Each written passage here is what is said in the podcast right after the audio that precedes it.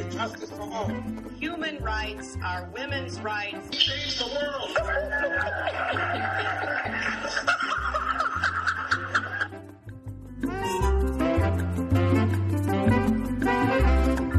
Welcome to Global Dispatches. This is your host, Mark Leon Goldberg. The Central African Republic is far from headlines these days, but that's unfortunate because things there are pretty bad and they are not necessarily getting much better, or at least better quick enough. Now, September is something of an inflection point for the CAR crisis, as it's called, because the African Union peacekeeping force there called MISCA will transition formally to a UN peacekeeping mission called MINUSCA starting on September 15th. Here to talk with me about the situation in the Central African Republic and the implications of this so called rehatting of a peacekeeping force is Evan Cinq-Mars of the Global Center for the Responsibility to Protect. So I know there's a lot going on in the world between the crisis in Syria and Iraq with ISIS and the standoff with Russia over Ukraine, among any other topic I could choose. But uh, I thought, you know, it's important to shine a spotlight on an underreported crisis, which is the situation in the Central African Republic. I thought I would try to do something a little different than the rest of the media herd. Uh, so thank you for bearing with me and joining with me as I speak with Evan Cinq-Mars of the Global Center for the Responsibility to Protect.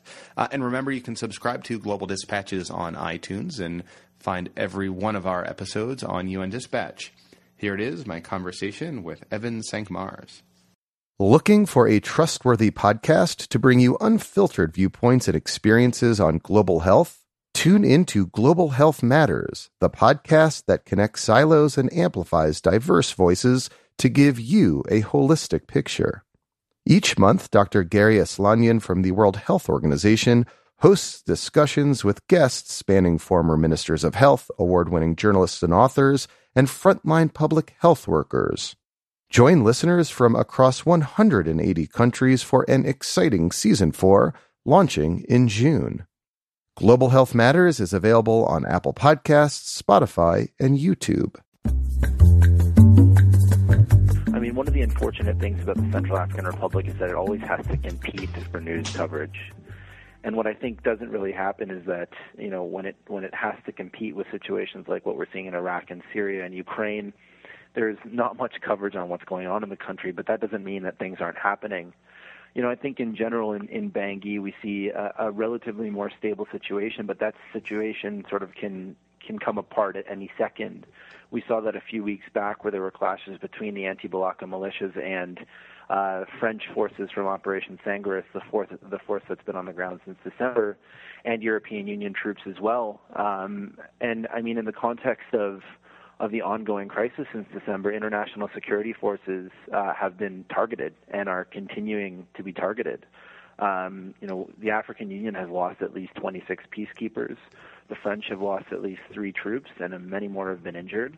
So it's a very volatile situation for peacekeepers, and that's you know that's Bangui, and I think in the interior as well. Um, you know, in the provinces outside of the capital, it's a situation that's really deteriorating.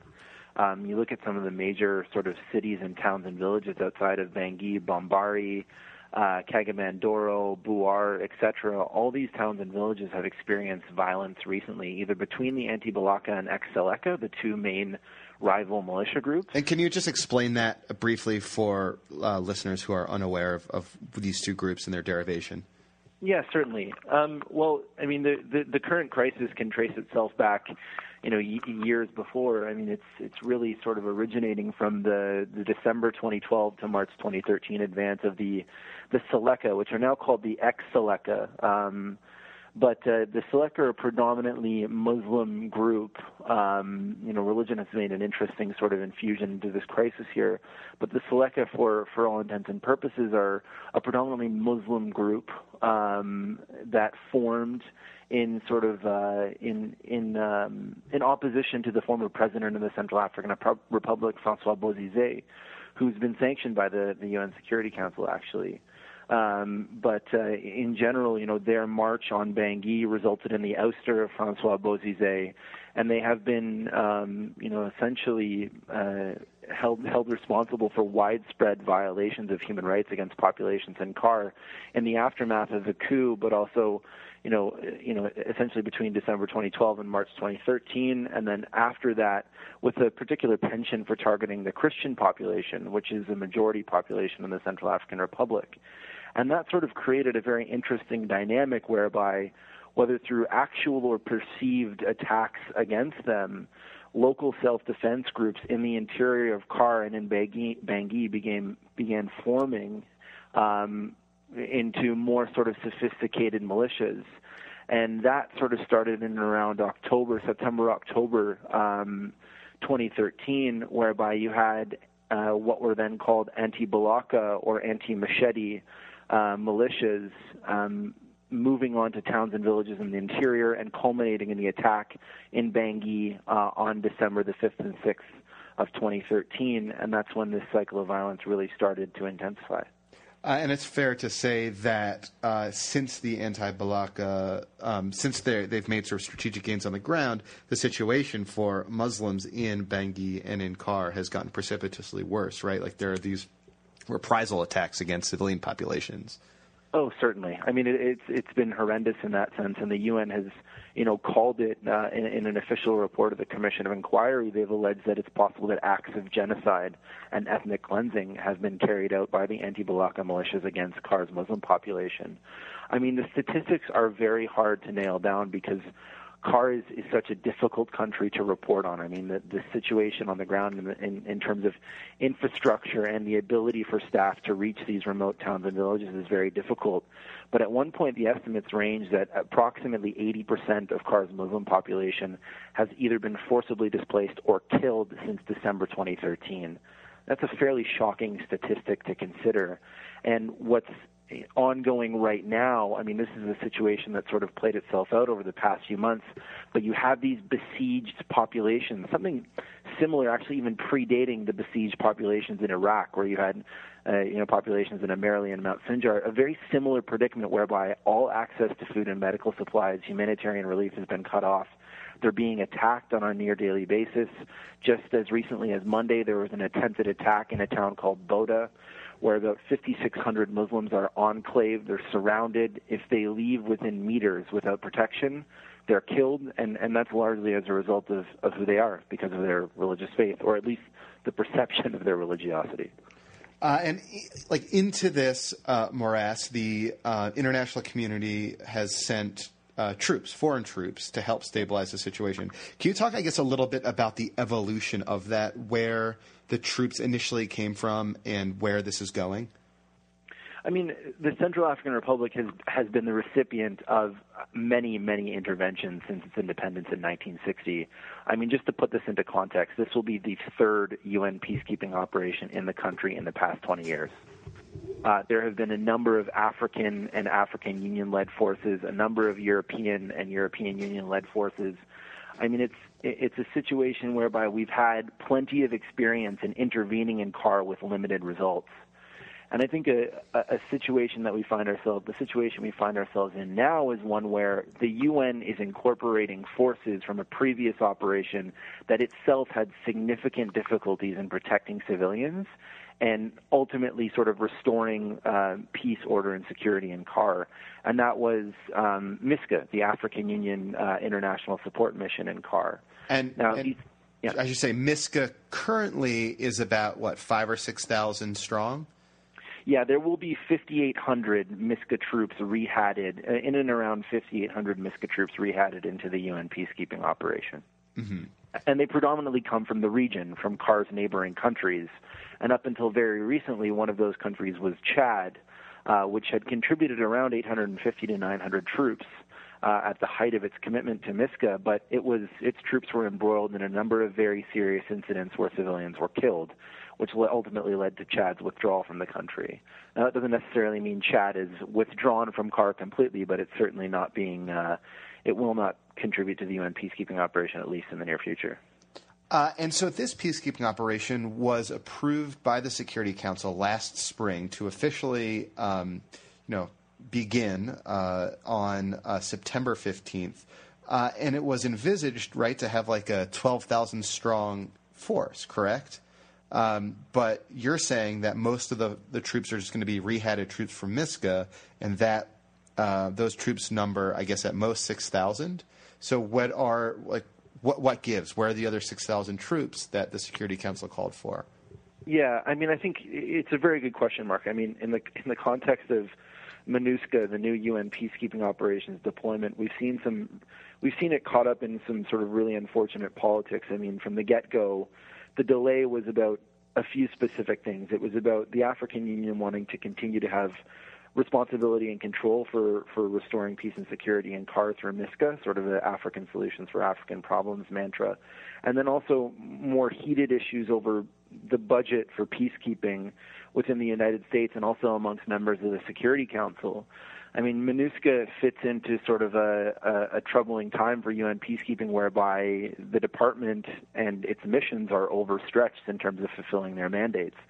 And that's not only about generating money and resources, but it's also about generating troops. Now that's that's one element of this. I mean, another element is that when MINUSCA assumes authority, um, when the UN assumes authority on the ground on the 15th of September, it will have these 5,800 addition, uh, 5,800 troops from MISCA, the African Union operation, but it also expects to have at least around 1,800 more. Um, sort of fresh generated forces from outside contributors. Um, you know, it's it's my understanding that they'll likely come from Morocco, from Pakistan, India, Bangladesh, the, the sort of traditional, or more recently traditional um, peacekeeping contributing countries. Um, but the additional forces are, are hopefully going to be generated as soon after that as possible. I mean, the timeline for deployment runs until about April 2015 but obviously, given the acute sort of risk civilians face in the Central African Republic, you hope that it gets up to around the 11, 11,800 or 12,000 mark as soon as possible. And, and, you're saying, though, that some of the delays, at least, are uh, pertaining to funding issues that. Um, because I think you know folks should know who don't aren't, aren't aware that that um, UN peacekeeping is paid through dues by member states. The United States being the largest dues contributing member at something like 27% of every peacekeeping uh, operation. Uh, has the U.S. contributed its share to the uh, CAR mission yet, or, or are there some like budget issues that are happening? Boy, I mean, initially that was one of the, the problems that, that, that was encountered in the context of discussions over UN peacekeeping and CAR. It was, you know, largely issues over money and whether or not uh, the UN could get the troops. I mean, the UN, the U.S. Sorry, pardon me. The United States has con- contributed a substantial amount to the country, and through its assessed contributions, I'm sure will, uh, you know, will participate in funding of of MINUSCA. I think one of the issues, though, aside from the budgetary elements, I mean, MINUSCA's budget was ultimately approved by the United Nations. The issue is, I think, at this point, it's force generation. I mean, we're looking at a situation right now where you have MINUSCA that needs troops. You have MINUSMA in Mali that needs troops. You have UNMISS in South Sudan that needs troops. I mean, across the board, and MONUSCO as well in the DRC. I mean, that's another big one. Across the board, UN peacekeeping in general, I think, is is really overstretched in terms of the ability of troop contributors to give forces to these very volatile situations. And CAR fits squarely in that dynamic. Um, so it was sort of a, a, an unfortunate reality of the situation whereby there was a real necessity for, for UN peacekeepers, given the issues of the perception of some of the African Union troops because of their uh, you know allegations of human rights violations by African Union troops, um, but also just to get a, a bigger, more robust presence on the ground. And at the time, that necessity was sort of overridden by financial discussions, the sort of broader issues of, of the budget of UN peacekeeping, but also this sort of complex dynamic that um, UN peacekeeping faces, and that generating troops has been and continues to be very difficult. So basically, like the, the demand is too high and the supply is too low. So every mission, including like South Sudan uh, and elsewhere, is sort of suffering from this. Is, is kind of what you're saying. And CAR is certainly it. Uh, and and so the troops, uh, when they are rehatted, how will their mission change? How will their mandate change? What will they have any new powers or ability now that they're officially blue helmets as opposed to part of this African Union force? I mean, the mandate is one that's been given by the Security Council, and the mandate is, is for MINUSCA is a, more sort of extensive than MISCA itself. I mean, when it comes to the troops themselves, I mean, their primary function is going to be the protection of civilians. That doesn't really change. You know, there's not much that's going to change in that mandate from MISCA to MINUSCA. What will change, however, is their ability to access the resources that the UN has that the AU typically doesn't.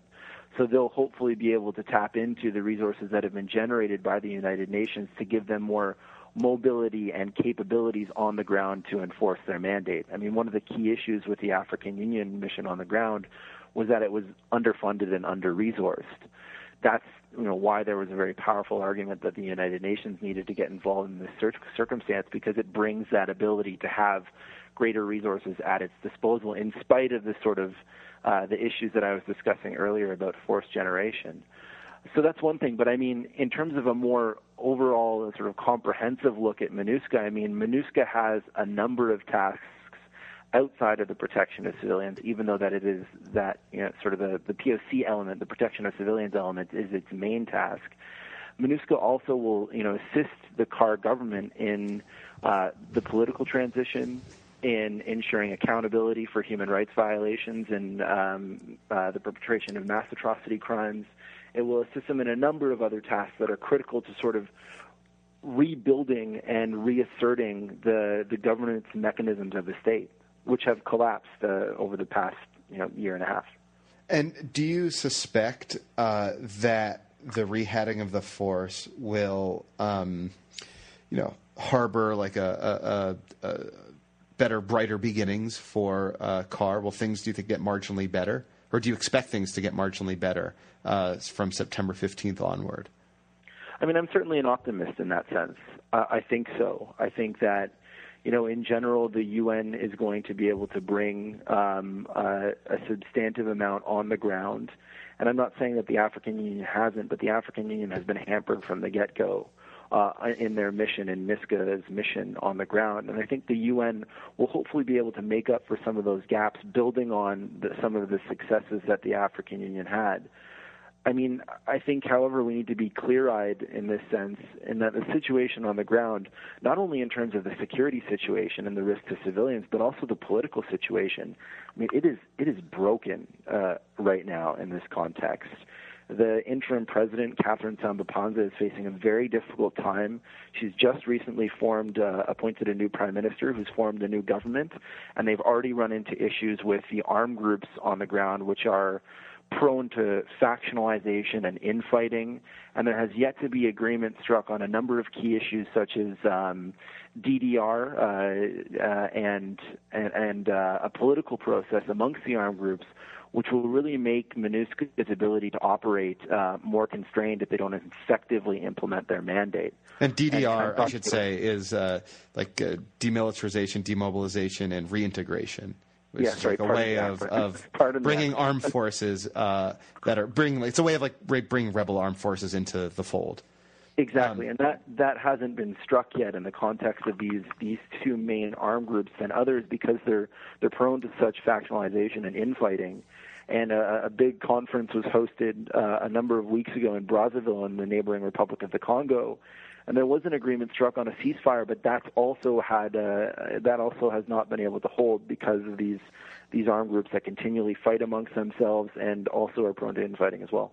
I guess so. In what ways then can the new peacekeeping mission support this political process, which uh, I take is necessary for a long term stability in the country? I mean, peacekeepers are just sort of the, the band aid, but but mm-hmm. how can they sort of heal the underlying wound?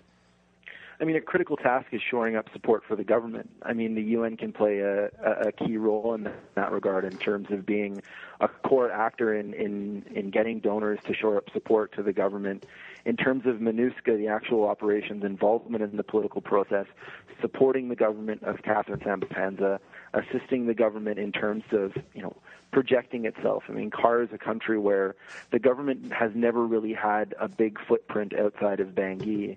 And in a situation like we face right now in the Central African Republic, that's critical to show populations that there is an effective government, that it is able to provide services, the most basic of services.